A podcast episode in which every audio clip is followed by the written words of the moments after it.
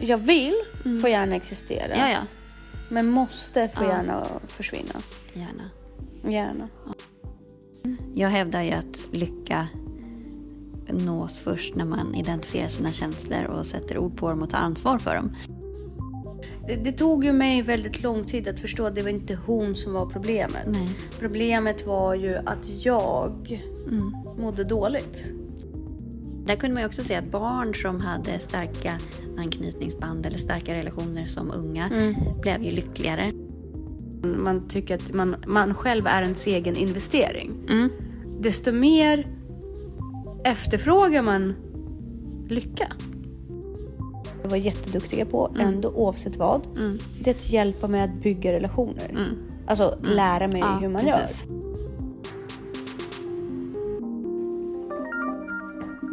Jag är igång. Ja, härligt. Hej Jessica! Hej! Våra barn sprang precis förbi fönstret. Ja, de ska flyga lite till. Vad har de hittat Ja, nu? de har hittat en drone tror jag. Eller något. Ja. Eller någonting. Gud, de har roligt i alla fall. Vi är hemma hos dina föräldrar. ja, vänta, jag måste bara upplysa Elisabeth om det där hålet. Tack. Alltså, jag bara orkar inte åka till akuten. Ja, förlåt. Nej, det är ingen fara. Vi är hemma hos dina föräldrar. Ja, Jag är helt förtrollad. Det är så vackert här. vad gullig du är. Nej, jag är bara ärlig. Man kommer in så är det så här inglasad gård, eller så här trädgård.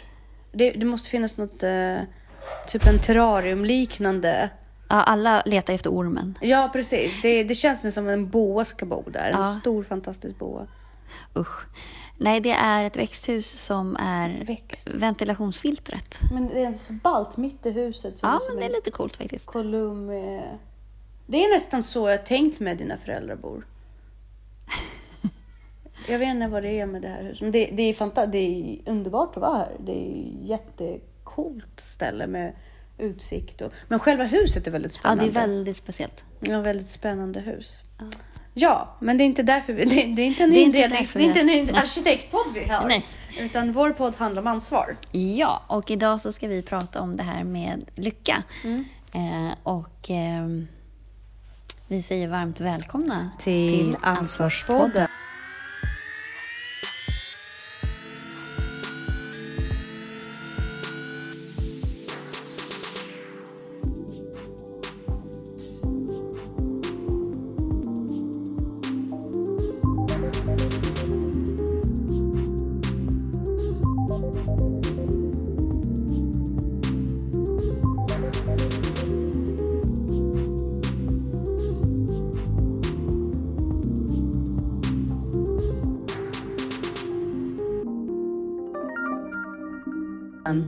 I vecka eh, kan vi äntligen synka det här igen. För vi har ju haft lite problem med det eftersom Ja.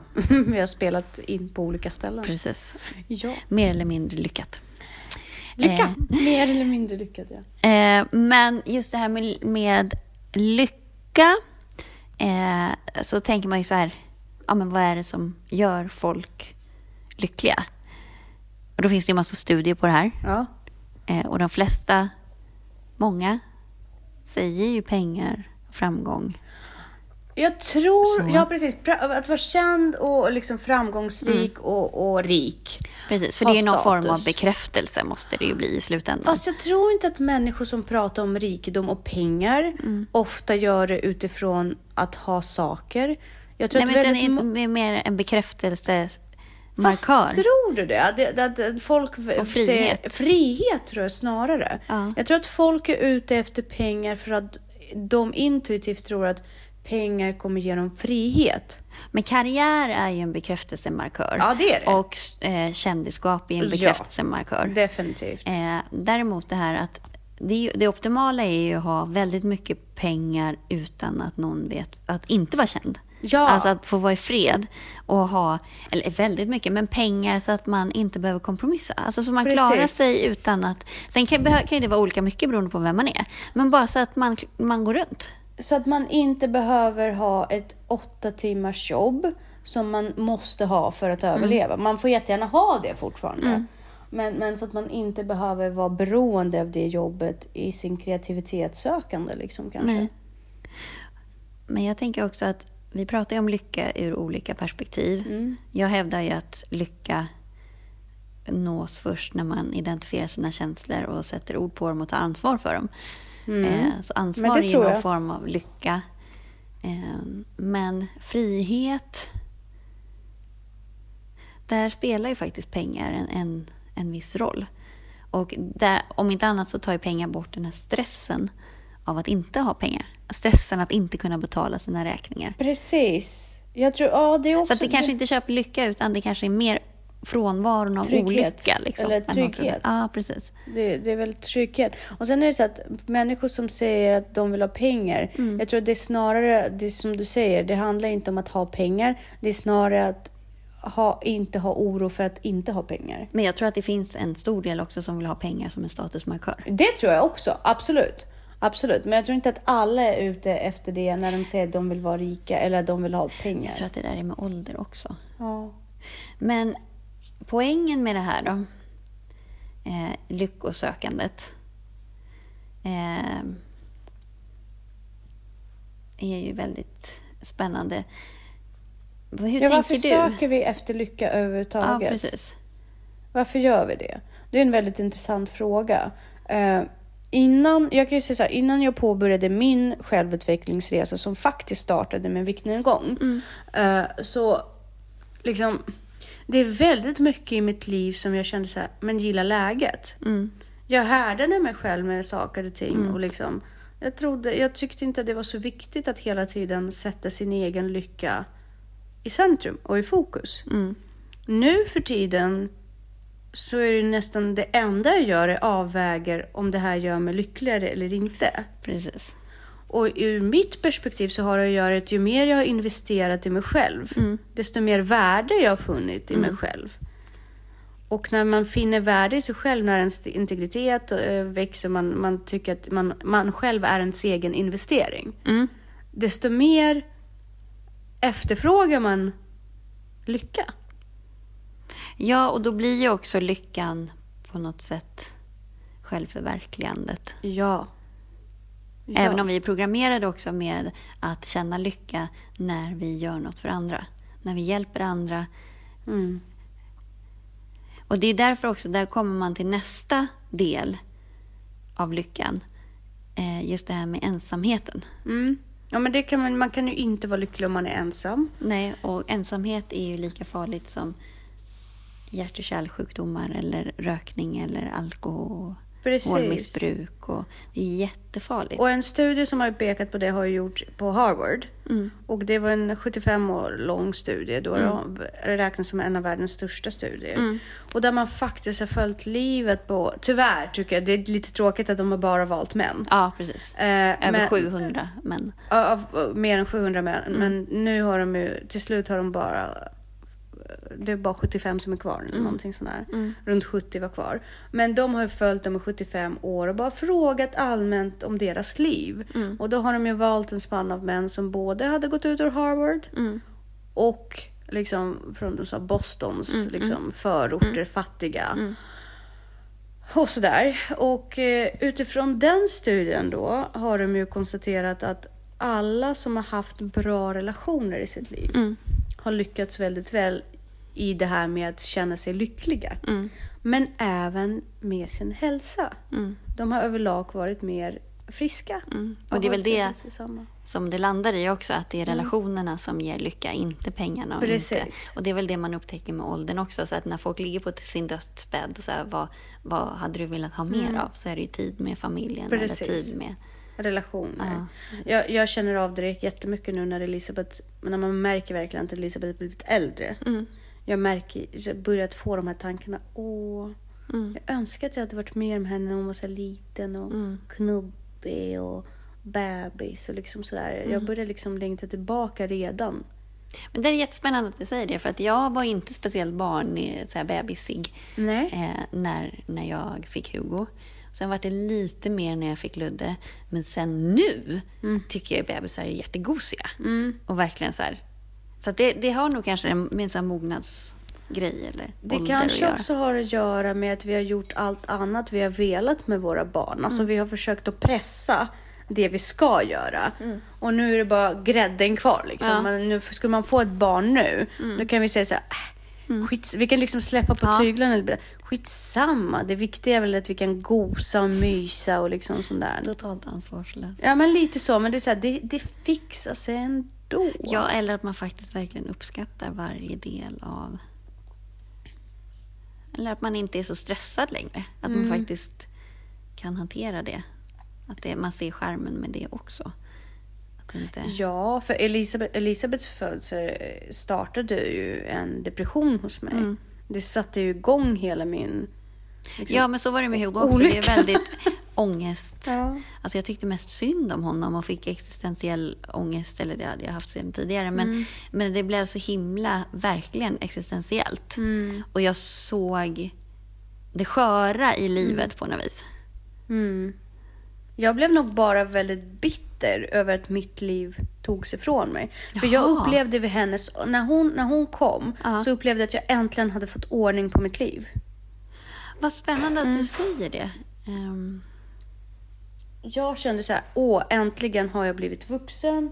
Jag har uppnått vissa saker. Nu kan jag börja leva. Mm. Och så kom hon. Nu, nu kommer hon, slänger jackan på golvet.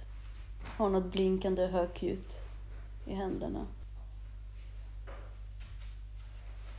Nej, men spännande att du säger det, för Mm. jag, så, jag har aldrig upplevt att barnen på något sätt har stått i vägen för. Jag har bara, jag upplever, jag är, det är ingen skillnad på mig nu och innan. Jag, det är inget jag gör annorlunda eller inte kan göra eller så. Det enda skillnaden är att jag är mycket effektivare. Alltså att jag blev varse om att vad mycket tid jag spillde Mm. på annat. Alltså vad gjorde man med all tid innan? Ja, det är en väldigt bra fråga. Jag kommer aldrig förstå det. Nej. Vart, hur, hur kan jag vaska fram så mycket tid nu? Ändå väldigt mycket Jag tid. i och för sig höll, spelade väldigt mycket musik. Jag satt och spelade piano i timmar. Och så, det har jag inte gjort. Jag satt ju framför tv mest. Eh, men, ehm, nej, men annars så känner jag så här, de har ju bara hakat på. Så att jag har inte kompromissat med mitt alls. Nej, jag kan säga, nej, det, jag håller, det, det tog ju mig väldigt lång tid att förstå att det var inte hon som var problemet. Nej. Problemet var ju att jag Mm. mådde dåligt. Ja, precis. Men jag lärde mig att täcka över det med andra saker Mm. som jag inte fick tid för. Till exempel att sitta och bara äta och slappa framför TV. Mm. För det kom ju från en, märker nu så här efterhand, det, den livsstilen kom från en plats av ångest och Ja, depression. precis. Och det var som en behandling. Och när hon kom och kunde inte göra det, då kom ju allt annat till ytan. Mm. För jag kunde inte- längre Nej. ha det här beroende... Nej, nej, precis. Att det stör. Det, är väl det, det, det är nog där det blir jobbigt att ha småbarn också, när man tycker att de inkräktar och stör i ens vardag. Eh, och också om man då anpassar sig för mycket efter barnet eller får för sig att det ska vara på ett visst sätt som är så mycket mer annorlunda än hur det brukar vara istället för att så här, de får väl bara haka på in i mitt liv.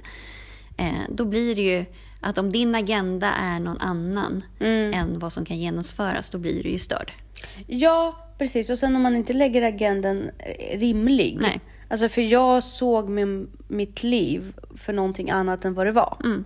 Och jag hade ambitioner när Elisabeth kom för någonting annat än Mm. vad mitt liv var då också. Alltså Elisabeth skulle aldrig gå till McDonalds. Nej. Och Elisabeth skulle inte, och jag själv Mm. gjorde ju det. Så när hon kom så satte det så stor press på förändring och hur Ja. allting skulle bli när hon kom. Ja. Men det är ingenting som blir. Nej. Hon borde ha kommit in i den Ja, livsstilen. precis. Och det triggade igång så himla mycket. Så väldigt mycket av min anknytningsproblematik, som jag har pratat om ganska mycket här, kom, och olycka kom ju från att jag ljög till mig själv om att det var, det var liksom, det är inte Elisabeth som störde mitt liv. Det var jag som inte, som inte hade presterat. Nej. Och Och byggt inte upp. vara ärlig mot dig Jag var själv. inte ärlig mot mig själv. Det var inte hon, det var jag. Hon synliggjorde luftslottet liksom. Ja, det var ett luftslott. Men det är ju viktigt det här med relationer och det är ju också det det finns ju tre stycken stora grejer med, med relationer. Det första är med att sociala band överhuvudtaget är ju viktigt för oss och att ensamhet dödar. Mm. Ehm, och att man är då även fysiskt mycket mer hälsosam eller man mår bättre rent fysiskt och psykiskt om man har de här relationerna.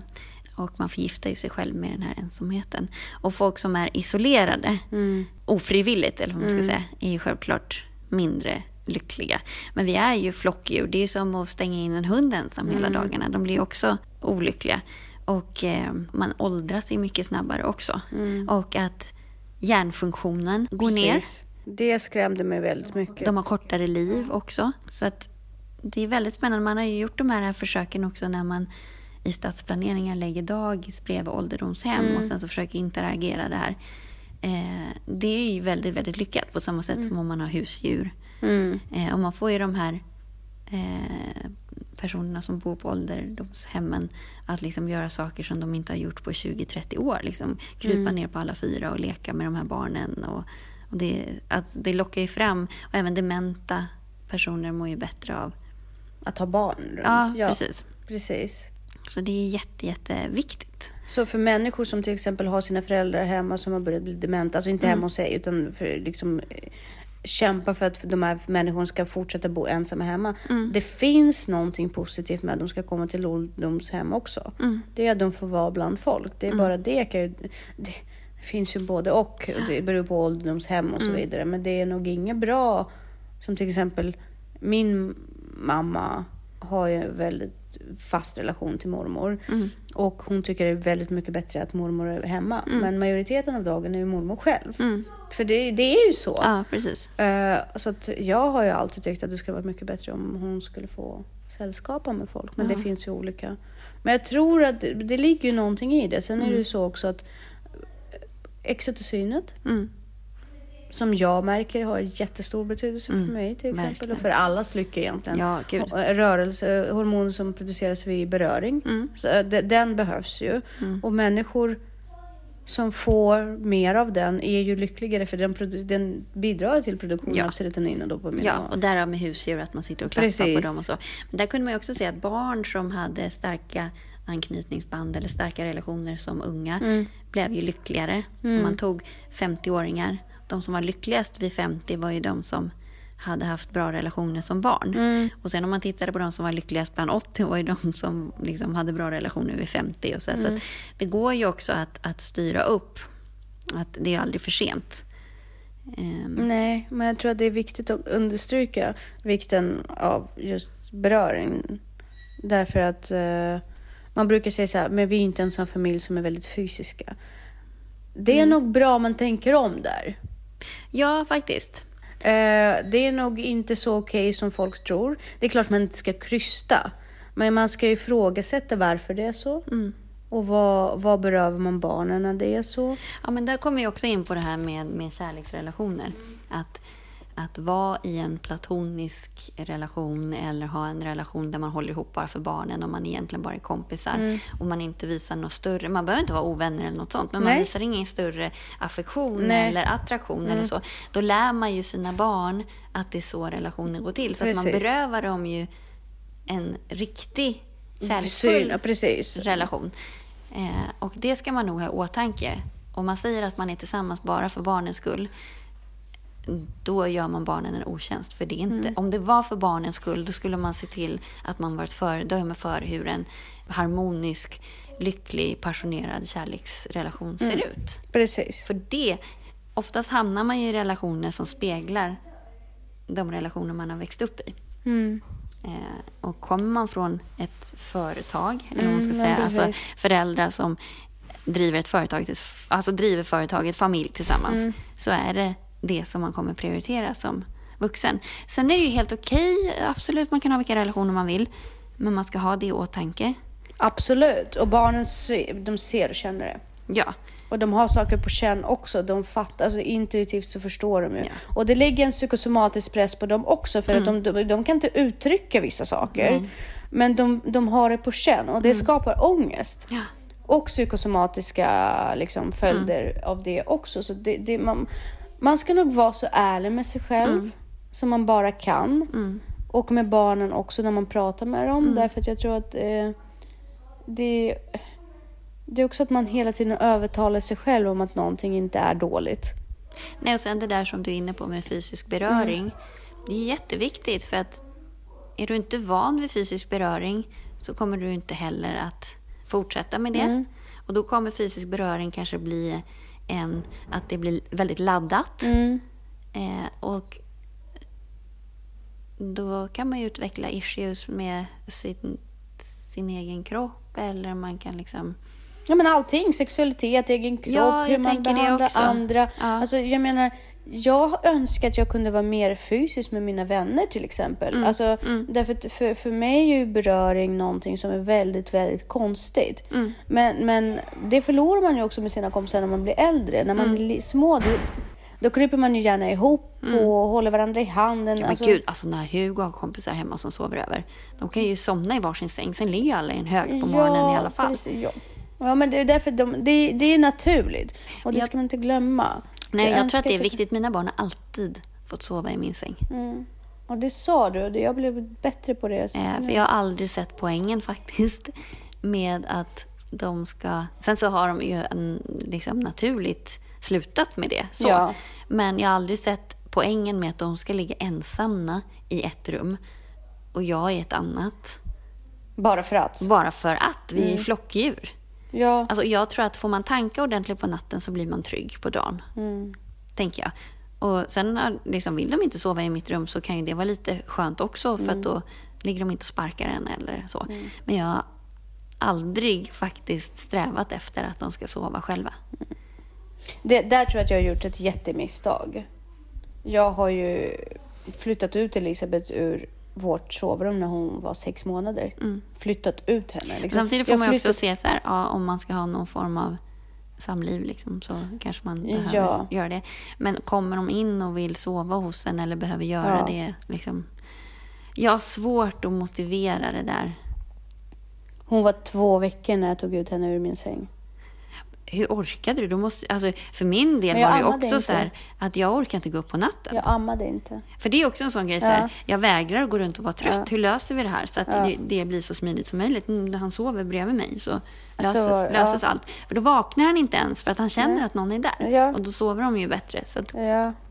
Och det, det är nog ett, det är någonting som jag idag hade inte gjort om. Nej. Mm. Men det är också det är just det som är poängen. Man lärde inte, jag lärde inte känna mig själv. nej. Och jag tror att det är det du säger, man, man måste Mm. bottna i sina egna känslor för att bli lycklig. Därför att om man hela tiden är van vid att förtrycka sina behov Mm.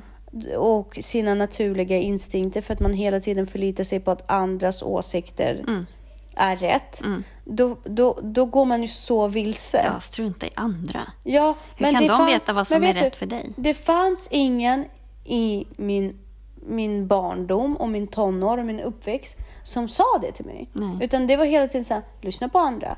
Lyssna på andra. Mm. Du är fortfarande liten, du har ingen erfarenhet, lyssna på andra. Mm. Och när jag, man har blivit inte, även idag kan jag säga det, jag kan komma till mina föräldrar och de kan bli riktigt provocerade med att jag säger det här är vad jag vill och jag kommer göra så. Mm. De kan bli riktigt provocerade av det. Men jag tror att det är bara för dem också blivit Ja. berövade det Ja, och så. Så att där är det jätteviktigt. För att förtryck, förtrycker man de här sakerna, Mm. då byggs de på och då är man väldigt vilse till slut. Verkligen. Alltså det handlar om integritet.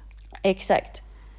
Nej, men jag tror att man måste vara ärlig mot sig själv och sen Mm. så fundera på det här med ensamheten. Självvald ensamhet är ju, behöver man ju och sen så beror det på om man är introvert eller extrovert och hur man laddar och sådär. Mm. Men sen så finns det finns ju tre olika typer av ensamhet. Det är existentiell ensamhet, när du inte har någon att dela dina tankar med. Mm. Eh, och det kan man nog, så här, om man är ensamstående. Mm. Jag har aldrig lidit av det eh, så.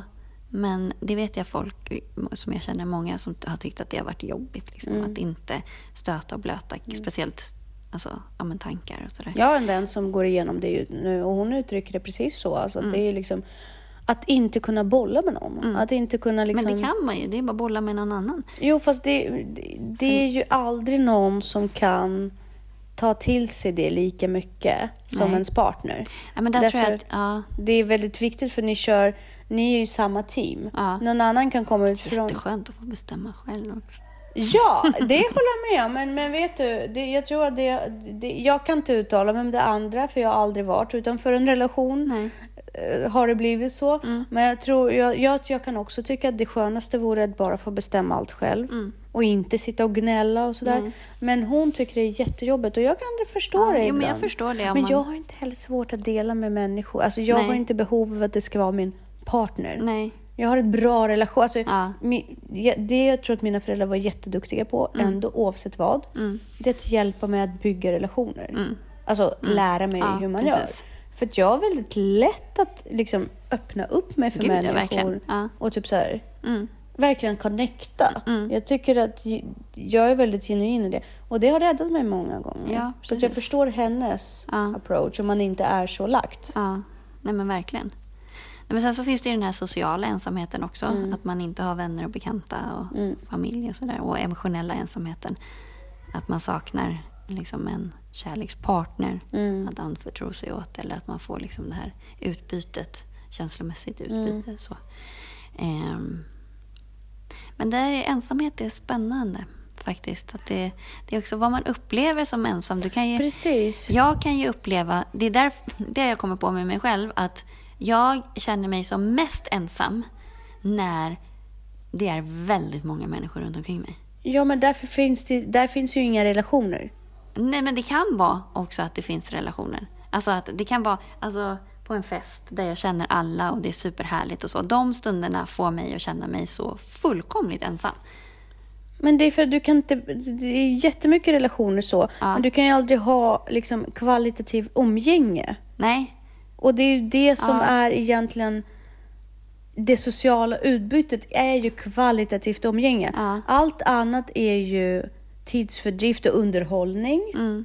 Och har man inga behov för den typen av tidsfördrift och Nej. underhållning, vilket du saknar, Ja. så finns det ingen kvalitet i de samlingar på det sättet. Ja, och det blir så tydligt för mig att man potentiellt ändå inte är med. Ja, men precis. Alltså för att jag känner mig så utanför för att jag inte har någon connection med någon Precis. på det sättet är det nog. det, är, Eh, så att, det är nog därför tjejer ofta går till fester ja, två och två. Även om det är liksom där de känner folk. Mm. Därför att man vill ändå ha sin, liksom, sitt gäng eller någon att bolla med. För man vill ha sin connection i den här Mm. Ja. gruppen. ja, det är För du vet- spännande. Ja, men det, men det, det är som du brukar säga, Danne han kan ju känna sig liksom Mm. med alla. Mm. Och så funkar jag delvis också. Mm. Men jag förstår också väldigt bra det här med att man är ensam bland Mm. jättemånga. Jag hade, även om jag går till en grupp av vänner, Mm. om det inte är min bästis där eller någon annan som jag kan så här, ank- starkare anknytning till, Ja. så kan det kännas väldigt utanför. Ja, Det är först nu på senare tid när Mm. jag har jobbat rätt självständigt på jobbet Mm. som jag har lärt mig att det är okej att inte ha en bästis. Mm. För att jag har varit väldigt beroende av det även på mitt jobb. Mm. Att ha en bästis på jobbet. Jag visar citationstecken. Därför att jag säger bästis. ja. Ja, men alltså, Alltså, det- du är min bästis på jobbet. Ja, men du är lite min bästis överallt nu känner Ja, jag. men du är i min liksom, inre innersta krets. In, sfär. ja, precis. Inre krets. Men det är också väldigt eh, superintressant därför att eh, hur brukar man veta liksom när Mm. ens person är bästis? Hur vet man det? Jag tror att när man bara känner den här connection, och det kan man göra. Alltså med dig kom det ju väldigt fort. Och jag tror att när man känner att det finns liksom ett ömsesidigt givande och tagande och att det inte finns någon rangordning på något vis. Att det finns en trygghet. Att vi ger och tar ungefär lika mycket. Jag vet Ja. att du inte tycker det. Men, Nej, men jag, så här, alltså jag anförtror ju dig Alltså det finns ju ingenting jag inte kan säga till dig eller Nej. prata med dig om. Liksom. Och även om jag kanske inte har pratat om allt så inte det för att jag har undanhållit Nej. det utan det är för att det bara inte har kommit på tal. Men det finns ingenting som jag bara, gud det här kan jag inte säga till Tanja. Nej, det, men jag känner likadant. Men det roliga var ju också att eh, i början Mm. så tog det ett litet tag för att jag, när jag fortfarande var så här väldigt obekväm med det. För, att jag, Mm. alltså, det var, för det är svårt att komma dig nära från början därför Mm. att man vet inte, det är svårt att greppa tag i vad, så här, vad kan jag prata om. Mm. Men sen så märkte jag ganska fort att det spelar ingen roll vad vi pratar om. Du kan det mesta och du kan Liksom, du är väldigt intresserad av det mesta och det Mm. finns ju ingenting som du säger, nej men det där var ju bara förfärligt, så dömande och dömer ut. Det, så det är ganska skönt. Så att från att ha varit rätt inte så här jätteobekväm, men vaksam i början. Till att bara totalt slappna av gick ju jättefort. Jo, men för jag tror att jag är, jag är, i och med att jag inte är sån som, nu blir det så här prata om mig här, men. Ja, men jag det är vet, jag bra, inte för jag gör det hela tiden, så ta över. Ja, men att jag söker inte uppmärksamhet på Nej. det sättet. Men däremot har jag absolut inga problem med, det vet jag med så här, med Dannes mamma, att liksom inte första gången jag träffade henne så tog det typ 15 minuter. Så började hon ställa svinpersonliga frågor Mhm. som ändå så här, det var ju lite roligt. Eller liksom, det var så här, jag har inga problem att prata om de sakerna. Men som det måste exempel? finnas ett Förlåt. sammanhang. Ja, liksom, annars blir det ju i- jättekonstigt. Ja, precis. Eh, Men, men eh, också väldigt uppfriskande på ett Ja, annat verkligen. sätt. Ja. Och för att då är också så här, då pratar man ju ändå om något väsentligt, Ja. inte bara vädret eller Men så. vad så att jag gillar sånt. ungefär? Nej men så här, vad jag hade för relation till mina föräldrar Jaha. och liksom sånt. Och det Ja. tycker jag är så här, för då är man också någonstans intresserad av Exakt. människan. Exakt. Ehm, Och också tillräckligt vis för att skippa det här... eh, the crap. Ja, men lite, ja, lite där eh, nonsens som egentligen inte betyder någonting. Mm. Så här, känna på, hon, hon verkar vara trygg i sig själv, liksom, den Ja. Mm. kvinnan. Och bara, jaha, vad har du för relation till dina föräldrar? Ja. Nej, det tror jag inte att hon gjorde kanske. Jo. Ja, men lite sådär Ja. rakt på. Ja, Ja. men det är nice. Ehm, Ja. Men vad gör dig lycklig? Alltså vad, vad är, om du, om du är i ett tillstånd av lycka, Mm. vad, vad, då är du förmodligen på Sandhamn. Men, men vad är det som gör dig lycklig? Det är inte saker, det vet jag ju till 100 procent. Nej, det är inte saker i sig, men däremot att, att ha ett enkelt, en enkel tillvaro Mm. gör mig lycklig. Alltså, frihet gör mig lycklig. Alltså, så att jag ska inte säga att inte pengar gör mig lycklig, men det behöver inte vara speciellt mycket pengar. Men jag, jag vill ju, jag vill ju vara, kunna vara i fred. Alltså, jag vill inte vara beroende av andra. Jag vill inte vara styrd av andra. Så, så att absolut frihet. Ehm, natur. Alltså om jag tänker på mina lyckligaste stunder så är det ju alltid natur. Ehm, musik, Mm. eh, fysisk aktivitet eller löpning. Eh, det här att liksom känna den här tröttheten gör mig lycklig. Alltså fysiska utmattningen av en fysisk prestation gör mig lycklig. Ehm, men sen också, man blir lycklig när man ser sina barn. Att de mår bra och de som är nära en mår bra. När folk blir glada liksom. Mm. Ehm, och att dela, alltså få vara nära. Alltså ha nära relationer med... Med dem man vill. Ja, precis. Vet du, giftiga relationer, när jag slipper giftiga relationer, Ja. då gör jag det lycklig. Ah, tacksam liksom. Ja, men det, det är jobbigt att inte ha tryggheten. Mm. Att avskaffa giftiga relationer. Verkligen. Du då? Förutom det. Det är väldigt mycket så som du säger. Det handlar om att inte vara beroende. Mm. Inte känna att man måste. Mm. Överhuvudtaget. Man ska inte... m- Måste ska bort. Mm. För att jag ska vara lycklig. Ja, Jag vill får gärna existera. ja. ja. Men måste får Ja. gärna försvinna. Gärna. Gärna. Ja. Och då, då är jag nog lycklig. När allting i mitt liv jag vill, Mm. Då blir det kul. Precis. Och det, det kan vara så med jobb också. Mm. Alltså, bara för att det är någonting som du måste ha för att överleva betyder det inte någonting du inte vill ha för att överleva. Nej, men sen så om du måste ju också eh, befinner du dig i en situation som du inte förändrar eller som du väljer att inte förändra, då får du ju se till att det blir så bra som möjligt och motivera dig för dig själv varför du är där. Precis. Man kan ju inte vara någonstans och vara missnöjd med det. Och Precis. utan att göra någonting åt det. Gnäll, att inte, alltså att vara ifrån eh, lösning, lösningsorienterade människor. Mm. Eller vara med människor som inte är lösningsorienterade, som gnäller, som Mm. nej. klagar. Det är väldigt jobbigt. Verkligen. Så, att, så länge jag kan leva i harmoni med Mm. att det här är bra nu. Och det har tagit mig väldigt länge att Mm. inte behöva lägga in en prestation i allting. Nej. Men när alla måsten är borta, Mm. då känns det bra. Och det är ofta i naturen. Naturen har en väldigt så här, naturlig booster för, Verkligen. för lycka. Det är, och det är gratis. Det är så fascinerande Ja. med naturen. Den är tillgänglig Sverige. överallt. Verkligen. Den är gratis. Mm. Och den, är, den, den ger så mycket och tar ingenting. Nej. Nej, det är härligt. Mm. Så det, det är nog. Och att, att Elisabeth är frisk. Alltså för alla andras hälsa, det är olyckligt. Mm. Men det kan jag lägga i deras egna händer. Och bara, men det är ditt ansvar i slutändan. Jag kan känna, känna med dem. Mm. Men jag, jag släpper ifrån liksom ansvaret. Men i hennes fall, alltså Mm. om hon inte mår bra, då är jag väldigt olycklig. Mm. Hon är faktiskt den enda människan på hela jorden som jag har den connection med. Ja, men du har ett ansvar.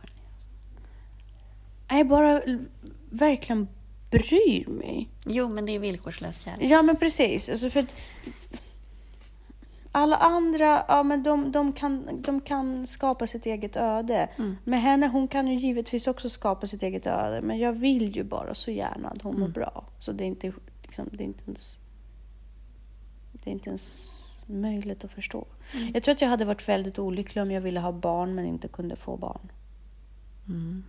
Jag tror att det är en sakerna som verkligen skulle kunna få mig att tyna bort. får nog väldigt många olyckliga. Då får man ju... Ja, det handlar ju verkligen om... Det är ju en, det är en sån relation som inte går att Men hade, hade... duplicera. För jag känner att så här, för mig hade det nog... Alltså, jag hade ju kunnat adoptera. Det Ja. gör ingen större skillnad för mig. Men just det där att... Ja. Fast jag tror att den här kroppsliga upplevelsen är också väldigt viktig. Alltså, Ja, fast jag, jag känner inte det. Jag känner ingen fysisk connections och biologisk connection till mina barn alls. ja. Förutom att jag ser att vissa beteenden går igen. Men jag skulle inte ha... Jag skulle ju... Jag har ju samma förmåga att älska. Det handlar ju bara om ett... Alltså bara det att ett barn som behöver omsorg tycker jag väcker den här kärleken. Liksom att, Jag vet inte fan. Jag tyckte det var spännande. Jag ska säga så här, då är du större män, men du är ju mycket mognare människa än vad jag är på väldigt många sätt. Men du är det. Du bara nej, fast du vet att du är det. Så bara. eh, men, men, men jag tror, jag, för mig var det en riktig ego-boost för min kropp att kunna prestera en sån grej. Gud vad spännande, jag har aldrig tänkt så Ja, faktiskt. jo. Jag tyckte mest att det var, alltså man fattar ju liksom livets mirakel på något vis. Men jag tyckte att det var, det var inte min favorit. Nej, men det så, jag har, du har ju haft medaljer och eh, kupp och liksom varit ledare många gånger. Jag har aldrig åstadkommit någonting i mitt liv fram tills att Elisabeth föddes. Alltså, Ja, jag kan inte på... Nej, men inte enligt mig själv. Nej. Det, det kan ha varit så. Mm. Men vad, jag avslutade gymnasiet, liksom, det var min största prestation. Sen gifte jag mig. Men det var inte så här, att det var inte jag som presterade. nej, det är sant. men det här var en min prestation på Ja, något sätt. precis. Det var jag Ja, som det är skapade... svincoolt. Ja, jag skapade Ja, ett barn med min precis. kropp. Det var ganska ballt. Ja, det är coolt. För att min kropp hade inte åstadkommit så mycket innan. Än att bara finnas och i så ganska medelmåtta eh, skick dessutom. Men sen så skapade jag ett barn och det var ett ballt. Ja. Det var en ball upplevelse. ja, det förstår jag. Shit. Ja, häftigt. Det gjorde mig ganska lycklig. Ska vi sätta punkter? Att min kropp skapade ett barn. Ja, men, men för att gå... För att summera lite måste vi ju konstatera att att vara sann mot sig själv och sina känslor. Komma till botten med egna behov. Är nog vägen till lycka. Ja, och, och bygga relationer. Alltså Ja. prioritera relationen. Ja, än en materiell, Mm, materiella saker. absolut. Och sen så det roliga med livet, det, det löser sig. Ja, Ha lite tilltro till processen. och ta lite ansvar. Ja, alltid ansvar, men också tilltro. Härligt. Yes. Vi säger tack och hej.